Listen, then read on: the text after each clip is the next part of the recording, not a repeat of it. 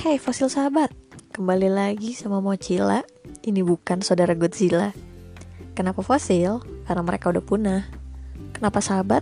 Karena sadar atau enggak, hidup kita banyak dibantu sama fosil-fosil mereka. Oke, okay, untuk cerita berikutnya, siapa yang gak kenal sama dinosaurs bernama Blue dari film Jurassic World? Yap, kali ini kita akan membahas fakta menarik tentang Velociraptor atau yang lebih sering disebut dengan raptor.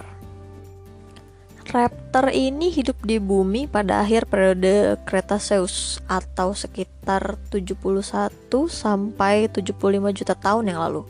Nah, periode Cretaceous atau periode kapur ini adalah masa kemasannya para dinosaurus. Jadi periodenya itu berlangsung sekitar 145 juta tahun yang lalu sampai 65 juta tahun yang lalu. Nah, di periode yang panjang itu tuh, raptor jadi salah satu dino yang hidup. Bentar, sebelum panjang, gue mau jelasin dulu periode-periode dinosaurus hidup. Jadi, dinosaurus itu hidup di bumi pada zaman yang disebut dengan era Mesozoik yang berlangsung sekitar 252 sampai 65 juta tahun yang lalu. Dan si era Mesozoik ini terbagi dalam tiga periode, yang pertama itu Triasik. Ini nih awal mula munculnya dinosaurus dari yang paling primitif awalnya dinosaurus muncul tuh di masa-masa ini nih. Di sini tuh dari sekitar 252 sampai 201 juta tahun yang lalu. Ini periode pertama. Terus lanjut ke periode Jurassic. Nah, periode ini tuh masa-masanya para dinosaurus tuh berbadan tambun dan besar tuh pada hidup berkeliaran pada zaman ini itu sekitar 201 sampai 145 juta tahun yang lalu. Dan terakhir, ini tuh masa kemasannya para dino, zaman kapur atau periode Cretaceous, yaitu 145 sampai 65 juta tahun yang lalu.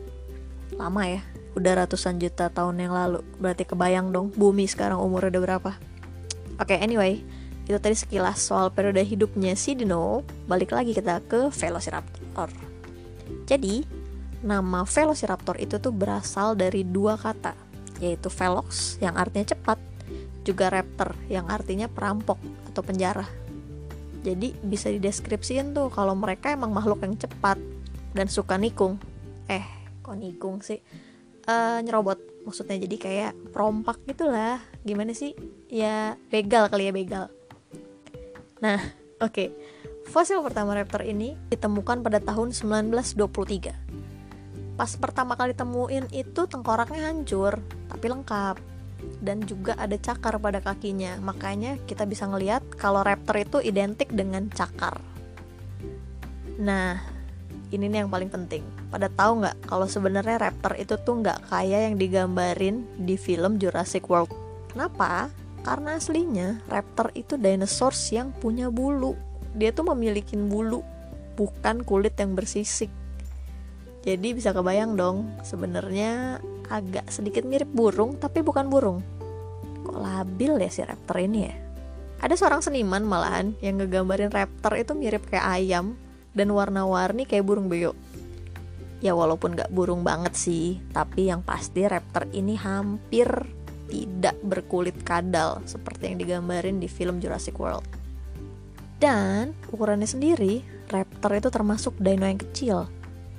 Dia pemakan daging, tapi beratnya itu cuma 30 pon atau sekitar 13 sampai 14 kg lah. Jadi tingginya itu maksimal ya 2 meter dengan berat badannya kayak balita manusia. Eh enggak deh, 13 kilo tuh anak SD.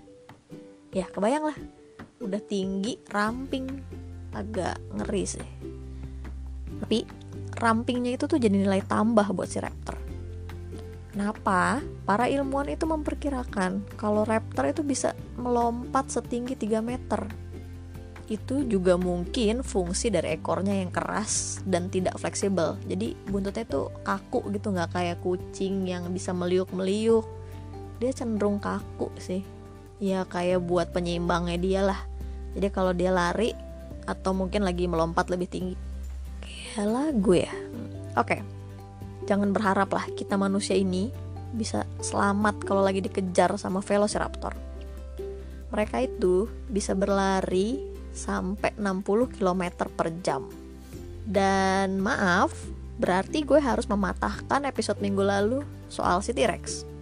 Karena kalau si raptor ini adalah dino tercepat, maka T-Rex adalah dino terlambat. Bukan terlambat datangnya ya, tapi mereka lambat, terlalu santuy hidupnya. Oke, balik lagi ke faktanya Velociraptor. Ternyata dari hampir selusin spesimen Velociraptor yang teridentifikasi, ditemukan faktanya nih kalau raptor itu hidup menyendiri sebagai seekor pemangsa yang hidup sendiri dan untuk dirinya sendiri aja. Menurut paleontologi dari Universitas Yale, nah mereka tuh analisa hasil giginya raptor dan mereka menyimpulkan kalau makanan yang dimakan oleh para raptor ini berbeda satu dengan yang lainnya. Yang itu berarti anak muda itu tidak diberi makan oleh induknya. Karenanya, mereka ini para ahli percaya kalau raptor itu tidak hidup bergerombolan, tapi sendiri-sendiri. Ya, belum ada penemuan lainnya juga sih yang bisa menyimpulkan gimana gaya hidup sebenarnya si raptor. Mungkin si raptor ini tuh kayak anak indie, duduk menyendiri di pantai atau gunung, sembari menikmati senja dan secangkir kopi. Beh, mantap.